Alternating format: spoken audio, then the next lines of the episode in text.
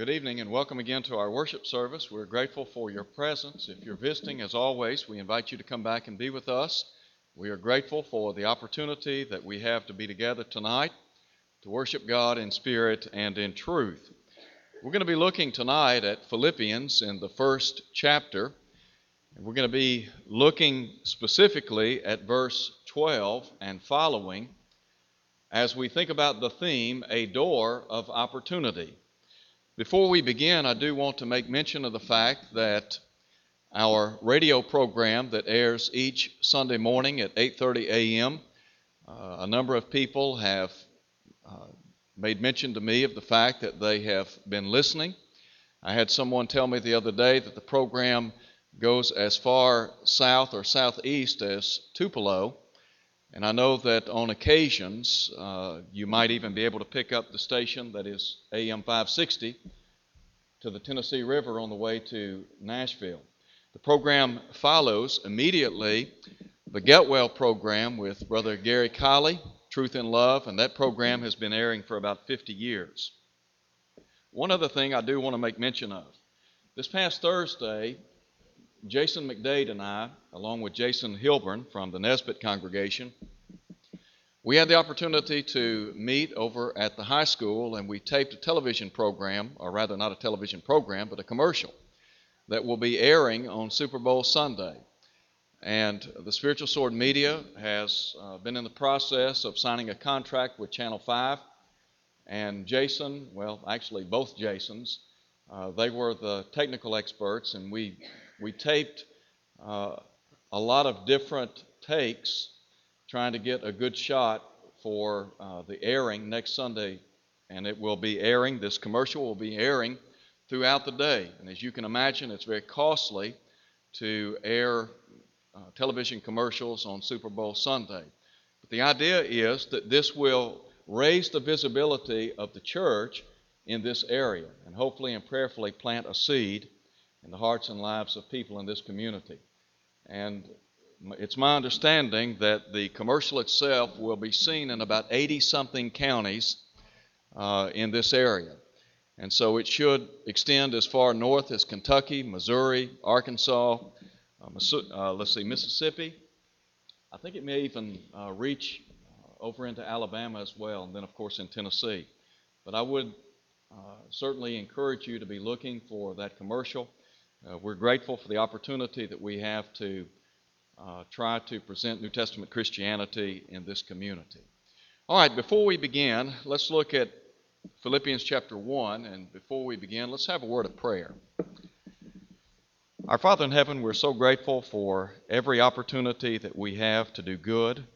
We're thankful, Holy Father, for the many doors of opportunity that have been opened to us in this community and in this world. And Father, we pray that you would bless us as we study your word tonight. We pray that we would draw closer to you. Help us, Holy Father, to focus our hearts and lives in service to you and in your kingdom. We ask, Holy Father, that you would bless the church here. We pray that the work here might grow spiritually as well as numerically, that we would be a light in this community, and that everything that is said and done here would be to your name's honor and glory. In Jesus' name we pray. Amen. As we look at Philippians chapter 1 tonight, we want to think about the theme, a door of opportunity. One of the things that impresses me most about the Apostle Paul is the fact that he was always looking for an opportunity to advance the cause of Christ, whatever the situation may have been. Paul was always looking for that door of opportunity that would lead him to another soul. And certainly that is reflected in his writings to the people living in the city of Philippi. We think about the church of Philippi. And of course, when Paul penned this letter, you need to understand that he was a prisoner. This is one of four prison epistles penned by the hand of Paul. And Paul, as he does in so many instances, tries to encourage those who belong to the body of Christ. And Paul talks about his ministry in chapter 1, his efforts, his desire for the proclamation of the gospel of Jesus Christ. And so tonight we look at Philippians chapter 1. And the first thing that I want to call your attention to has to do with Paul's chains in Christ. And really, we're talking here about his fetters. Paul, as I said a moment ago, was a prisoner of the Lord. He had been imprisoned in Rome. And in verse 7 of chapter 1, he speaks of his chains in the Lord. And then dropping down to verse 12, he writes, But I want you to know, brethren, that the things which happened to me have actually turned out for the furtherance of the gospel, so that it has become evident to the whole palace guard and to all the rest that my chains are in Christ. Now, just put yourself in the place of Paul. What if you had been imprisoned for the cause of Christ? What if you tonight were imprisoned because of your faith in the Lord Jesus Christ? What would your mindset be? I think back to the book of Acts, in Acts chapter 16, we read about Paul and Silas having been imprisoned in the city of Philippi. And the Bible tells us that they had been beaten with many stripes. Their feet had been placed in stocks. And yet in verse 25, the Holy Spirit informs us through the pen of Luke, the inspired historian, that Paul and Silas prayed and sang praises to God. And I think that this helps us to gain some insight into the mentality, the mindset of Paul. Even when things may have looked dim and bleak and dark and gloomy, Paul looked at things through an optimistic lens. Paul was always optimistic. And so his mindset is reflected in these verses. Now, you might ask the question how could Paul use his chains in the Lord to advance the cause of Christ? How could that have been beneficial to the work of the church, to the lost? Well, I think in a couple of ways. Number one, Paul's chains in Christ afforded him contact with sinners. In other words, Paul's imprisonment, the fact that he was chained to a Roman guard, and in the Praetorian Guard, they rotated that shift about every six hours. And so, four times in a 24 hour period of time, Paul had a new person sitting beside him. And Paul had the opportunity to what? To teach them. Now, we talk about opportunities for contacting those who were in sin. Paul used every opportunity available to him. Here is somebody that is literally chained to him. And Paul, when he writes to Timothy over in 2 Timothy chapter 2 at verse 9, he talks about how he is suffering as a troublemaker, even to the point of chains. He said, But the word of God is not bound. And the idea is you might be able to bind somebody physically speaking, but you can't bind the word of Almighty God. And so here is Paul using the opportunity before him to teach others. Now, as I think about Paul, look again at verse 13. Paul writes, It has become evident to the whole palace guard and, and to all the rest that my chains are in Christ. The mindset of Paul. Think about a 24 hour span of time in the life of Paul. What do you think Paul thought about? What do you think Paul talked about? I can tell you what he thought about, and I can tell you what he talked about. He thought about Christ, he talked about Christ. How do I know that?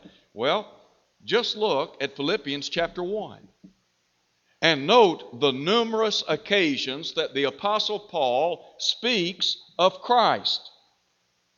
In verse 1, Paul and Timothy, servants of Jesus Christ, to the saints in Christ Jesus. Verse 2, another allusion to the Lord Jesus Christ. In verse 6, another reference to Jesus Christ. Down in verse 8, he speaks of the affection of Jesus Christ. Verse 10, the day of Christ. Verse 11, Jesus Christ.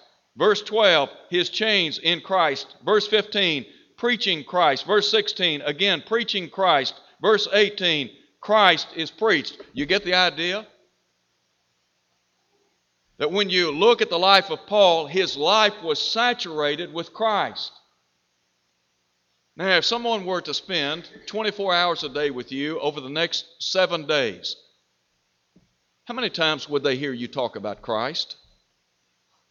How often would people hear you talk about Jesus?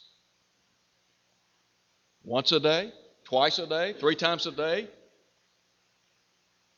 Once an hour? Twice an hour? What, what, what would the statistics be? In my mind, I think about somebody who literally, every time he spoke, talked about Jesus. His life was literally consumed by Christ. That's why when he wrote to the saints in Galatia, he could say, I have been crucified with Christ. Paul had literally put to death his life in favor of Christ. He said, It's no longer I that live, but Christ that liveth in me. So you have Paul constantly talking and thinking about Jesus Christ. Now, again, looking at the life of Paul over the span of 24 hours. What do you think Paul is doing? Well, I think, I think about a man who is constantly concentrating on Jesus Christ, what he can do for the cause of Christ, constantly looking for doors of opportunity. Could this door be open to me? Could that door be open to me? Then also consider the prayers of Paul. Paul was a man who spent a lot of time in prayer. As a matter of fact, when he wrote to the saints in Philippi, he said in verse 4 I thank my God upon every remembrance of you, always in every prayer of mine. Just because Paul was chained to a Roman guard, don't think for a minute he wasn't still praying. Paul was a man of prayer. Paul spent a lot of time in prayer. And I think certainly that's reflected back in Acts chapter 16, verse 25. Here's Paul and Silas. They're in prison. And what, what are they doing? They are praying to Jehovah God. Again, just because Paul was chained did not mean that he could not bow his head in prayer to God. For whom could he pray? He could pray for himself. He could pray for these saints. He could pray that other doors of opportunity would be opened. Over in chapter 4 of the book of Colossians, and Colossians is one of the prison epistles. And in Colossians chapter 4, Paul talks about continuing steadfastly in prayer, watching therein with thanksgiving. And then he says, praying always also for us that a door might be opened for the word. I think Paul, yes, I think Paul prayed for himself, but I think more importantly, Paul was praying for others. And Paul was praying that other doors of opportunity would be opened so that he might have the opportunity to talk about Christ. So here, here you have the Apostle Paul pondering thinking about Christ. He's praying regularly. And then don't think for a minute he's not using this opportunity to preach to those who are at his side. Paul was a preaching machine. When he wrote to the church at Corinth, he said, We preach not ourselves, but Christ Jesus our Lord, and ourselves as your servants for his sake, in 2 Corinthians chapter 4 at verse 5. Here was a man who was dedicated to the proclamation of the gospel of Christ. And then what about his persuasive powers? Do you not think that the Apostle Paul tried to appeal to the hearts and minds of people? Take, for example, back in 2 Corinthians chapter 5 at verse 10. There, Paul said, We shall all stand before the judgment seat of Christ, that each one may give an account of the deeds done in the body according to what we have done, whether good or bad. And then he goes on to say in verse 11, Knowing therefore the terror of the Lord, we what? We persuade men. I think about Paul sitting down beside a Roman guard and doing everything within his power to persuade him to obey the gospel of Jesus Christ. Paul's actions were such that not only did he reach those who were guarding him, but we think about his impact on Caesar's household. Over in chapter 4, verse 22, where Paul sends greetings from the household of Caesar. Paul made a difference. Sometimes I think we're prone to write people off, maybe because we think they're too prominent, too powerful, too prestigious. Maybe we think they wouldn't be interested in the gospel of Christ, or here's somebody else who's down on their, le- on their luck, who they've had some hard times, they're discouraged, their lives are filled with anxiety, and we simply say, well, they won't be interested. How do we know that? Paul looked for opportunities to preach and teach the gospel of Christ. So, first of all, when you talk about his chains in Christ, his chains afforded him the opportunity to have contact with sinners. It also afforded courage to saints. Note, if you would, what is said in verse 14. Paul's in chains in Christ, verse 14. And most of the brethren in the Lord, having become confident by my chains, are much more bold to speak the word without fear. What's Paul saying there? Paul here is saying that people are inspired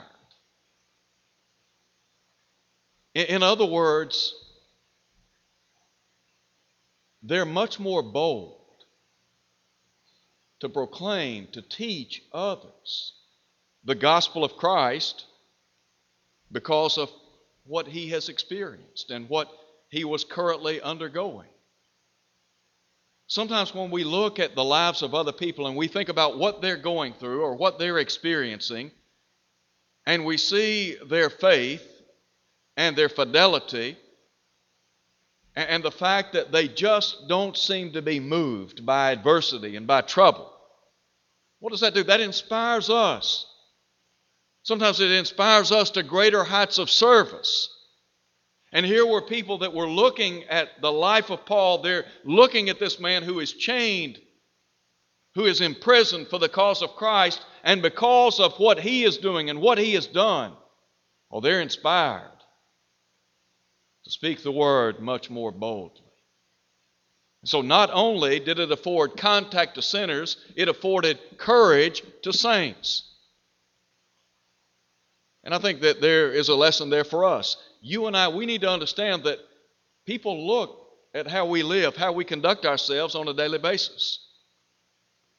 And they see whether or not we are an encouragement for the cause of Christ, or is it possible we become discouraged downhearted, cynical. And as a result of that, our faith shrinks back, and thus we cause others to shrink in their faith. Number two, first of all, we think about Paul's chains in Christ, but then secondly, his conflict in Christ. And now we're talking about not just his foes, but his friends. So look, if you would, at verse 15.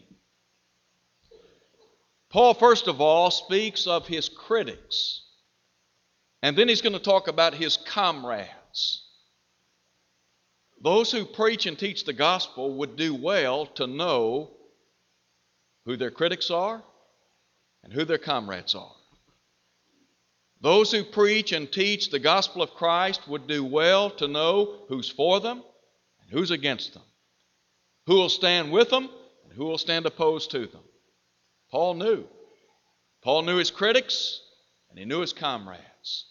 So look at what he says, beginning in verse 15. Some indeed preach Christ even from envy and strife, and some also from goodwill.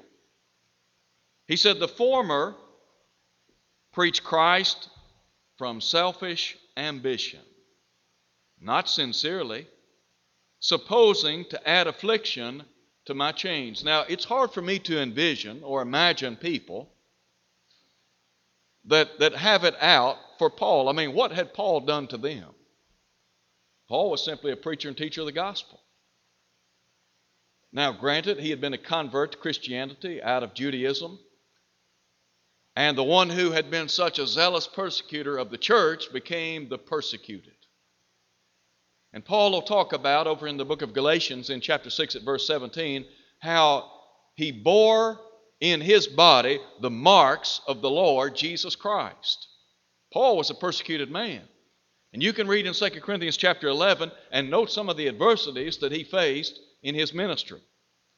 But here were people that were preaching Christ not because they were necessarily concerned about the lost, not because they were trying to advance the cause of Christ, but rather they thought in so doing it would stir up trouble for Paul. Now, you want to talk about some mean spirited people. I mean, here are some people that have it out for Paul. And so, as, as Paul said, they're preaching Christ from envy and strife, from selfish ambition, not sincerely, but rather supposing to add affliction to my chains. So his critics had it out for him. But then, on the other hand, there were some comrades I think about fellow soldiers in the body of Christ. Here are individuals that will stand shoulder to shoulder, toe to toe. And like Paul, they're set for the defense and confirmation of the gospel of Jesus Christ. And so, look at what it says about his comrades. Some indeed preach Christ from what? From goodwill.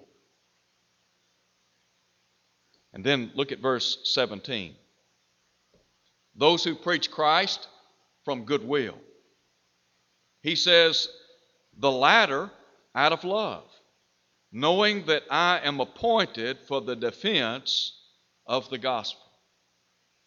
Why do we preach and teach the gospel of Christ? Is it about us? Was it about Paul? Was it about Paul becoming some great man in the eyes of people? No. Paul makes that abundantly clear when he, when he wrote to the saints in Corinth, when he said, We preach not ourselves, but Christ Jesus our Lord, and ourselves as your servants for his sake. I'm convinced that Paul preached the gospel out of love. Number one, out of love for Almighty God. Paul envisioned, Paul saw himself as a debtor. He realized that he was indebted to what God through Christ had done for him. You can read about that in Romans chapter 1. Paul loved the Lord. Here was a man that understood the depth of the love of God. And you and I, we will never be able to preach and teach to others about a lost and dying, we will never be able to preach to a lost and dying world until we understand the love of God when Paul wrote to the church at Ephesus. He said, But God, who is rich in mercy, for the great love wherewith he hath loved us, in Ephesians 2 at verse 4. Or what about when he wrote to the people in Rome, when he said, God commendeth his own love toward us, in that while we were yet sinners, Christ died for us. Paul was willing to preach the gospel because he loved the Lord. He understood that the Lord had loved him and sent his Son to die for his sins. And thus, he loved the Lord. But Paul not only loved the Lord, but he loved the souls of people. Paul loved his own kinsmen. that is his Hebrew brethren.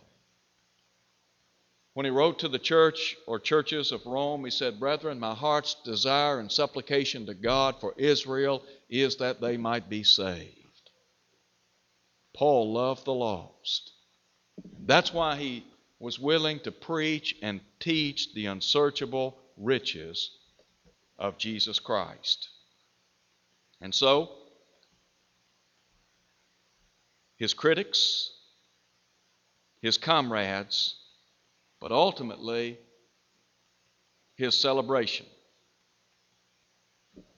Note, if you would, what is said in verse 18. What then? Only that in every way, whether in pretense or in truth, Christ is preached. And in this I rejoice, yes, and will rejoice. Paul was made merry over the fact that the gospel was being preached. Whatever the motives of people may have been, whether it had to do with his critics or his comrades, Paul was just glad that the gospel was being proclaimed. And so, you and I today, we take great encouragement in knowing the gospel was preached by a man who loved the Lord. But then, thirdly, note with me, if you would, his confidence in Christ. And now we're talking about his faith. Paul was a man of great faith in the Lord. And you and I, as we think about the faith that we have, I'm reminded of what the disciples of Jesus said to him in the long ago. They said, Lord, increase our faith. Some of us, we need stronger faith. We need greater faith. Paul was a man of faith. And Paul's faith was, was such that I believe today that you and I, we would do well to emulate it. But note what is said by the Apostle Paul as we think about his confidence or his faith. Now, Paul's desire, he's going to make it known. Here's what Paul is all about. Look at verses 19 and 20. For I know that this will turn out for my salvation through your prayer and the supply of the, of the Spirit of Jesus Christ, according to my earnest expectation and hope that in nothing I shall be ashamed, but that with all boldness, as always, so now also, Christ will be magnified in my body, whether by life or by death. Paul here is saying, listen, my ultimate goal, my desire, is the magnification of Jesus Christ, the Son of God. If it's by living, so be it. If it's by dying, so be it. Come what may, my desire is to magnify the cause of Christ. You and I today, sometimes we think about scientists who will use microscopes. A microscope will make a small object look much bigger. By way of a telescope, we think about astronomers who look up, in the, up into the stars and they gaze upon the beauty of God's handiwork. A telescope will make something distant seem much closer. And really, when Paul was writing to the church at Philippi, he was saying that by magnifying Christ in his body, that he could make a little Christ look big, a distant Christ seem close. What about you? When people look at your life, when people look at you as a child of God, what do they see? When people examine the fruit of your life, what do they come away with? I believe that we see a man here who is very courageous. Paul is saying, listen, I'm willing to lay it all on the line for the cause of Christ. Do we really understand what it means to lay it all on the line for the cause of Christ? I mean, we can't even get some people to come back to Sunday night worship. No, we don't understand what it means to lay it all on the line. I don't think we do. I mean, sometimes we talk like we know, but do we really understand? Do some understand? I think they do. There are many who don't. Paul was a very courageous soldier of the cross. And Paul here is saying, listen, I'm willing to be spent for the cause of Christ. Are you willing to be used for the cause of Christ? Are you willing to do everything within your power to advance the cause of Christ, come what may? Paul said, Listen, I'm willing to magnify Christ, whether by life or by death, in my body. Just a moment ago, I referenced Galatians 6:17, where Paul said, I bear in my body the marks of the Lord Jesus. Individuals that play sports will sometimes come away with bumps and bruises. Do you have any bumps and bruises for the cause of Christ? Have you faced some tough times, some difficult days, some adversities because of your service for the cause of Christ? And have you been undeterred because of your love for the Lord in your service to Him, even though times might have been tough, you continued on? Was that your, was that your mentality? Or did you give up? So, first of all, we think about his courage but then also his craving. Look, if you would, at verse 21. For to me to live is Christ, and to die is gain. But if I live only in the, in the flesh, this will mean fruit from my labor. Yes, what I shall choose, I cannot tell, for I am hard pressed between the two, having a desire to depart and be with Christ, which is far better. Nevertheless, to remain in the flesh is more needful for you. Do you fear death? Are you afraid of death? There are a lot of people in our world today, they're afraid of death. They're afraid of dying. I don't believe that Paul feared death. I think Paul welcomed death. I think that the Apostle Paul looked at death as an ally. You might ask the question, how is that the case? Why would Paul welcome death? Well, he says it in verse 21 To live is Christ, listen to him, to die is gain. In verse 23, to depart and be with Christ is what? It's far better. Paul had a heavenly mindset. In Philippians chapter 3, he'll talk about some who mind earthly things in verse 19. In verse 20, he said, But our citizenship, our commonwealth, is in heaven, whence also we wait for a Savior, the Lord Jesus Christ that's why when he wrote to, to the saints in Colossae, he could say, Set your mind on things above and not on things which are upon this earth. Paul had a heavenly mindset.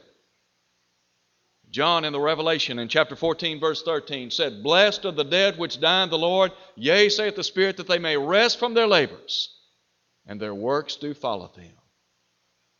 Paul welcomed death.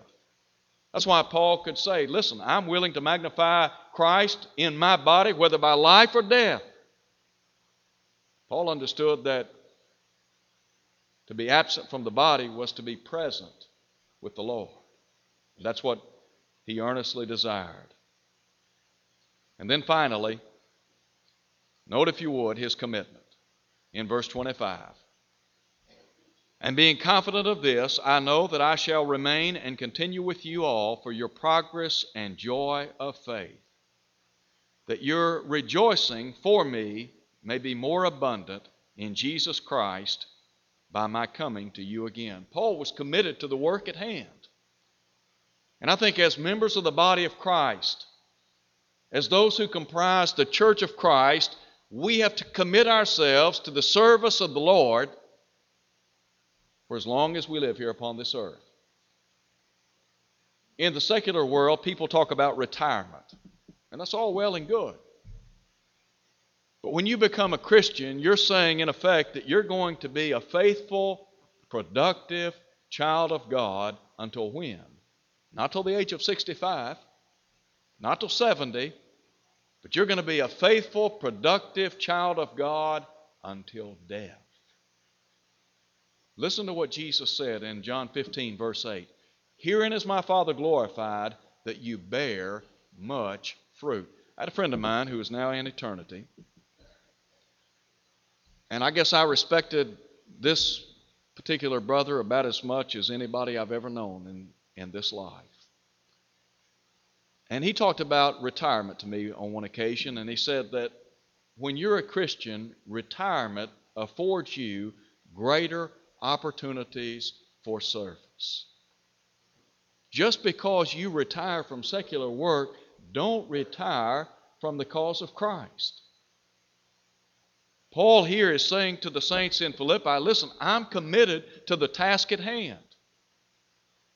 There is something for everyone to do in the body of Christ. What we have to do is find our niche and then get to work, to be busy, to be productive in the kingdom of God.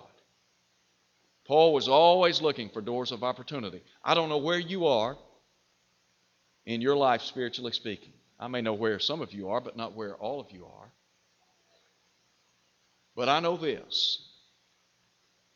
If we're the kind of people that the Lord wants us to be, we're going to constantly be looking for opportunities to lead others to Christ. We're always looking for a door of opportunity for service.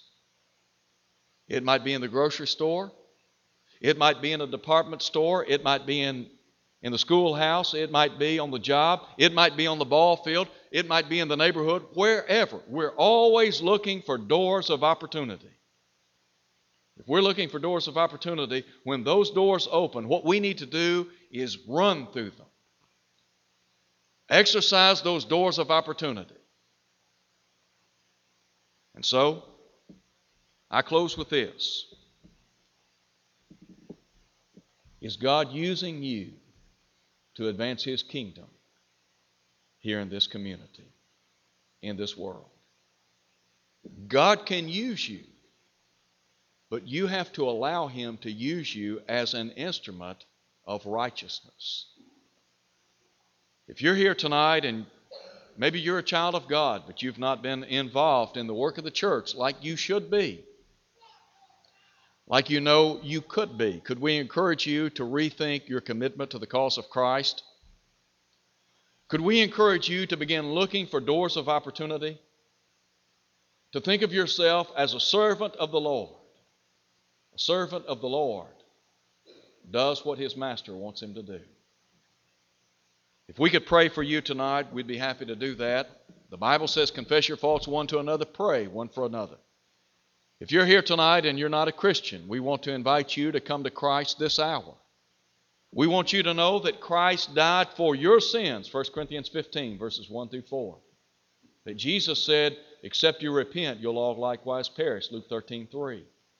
That we must be willing to confess with our mouth what we believe in our heart, Acts 8, verse 37. And then we must be baptized or immersed in water for the washing away of our sins. Acts 22, verse 16. If you've not done that, why not do it this hour as we stand and sing for your encouragement?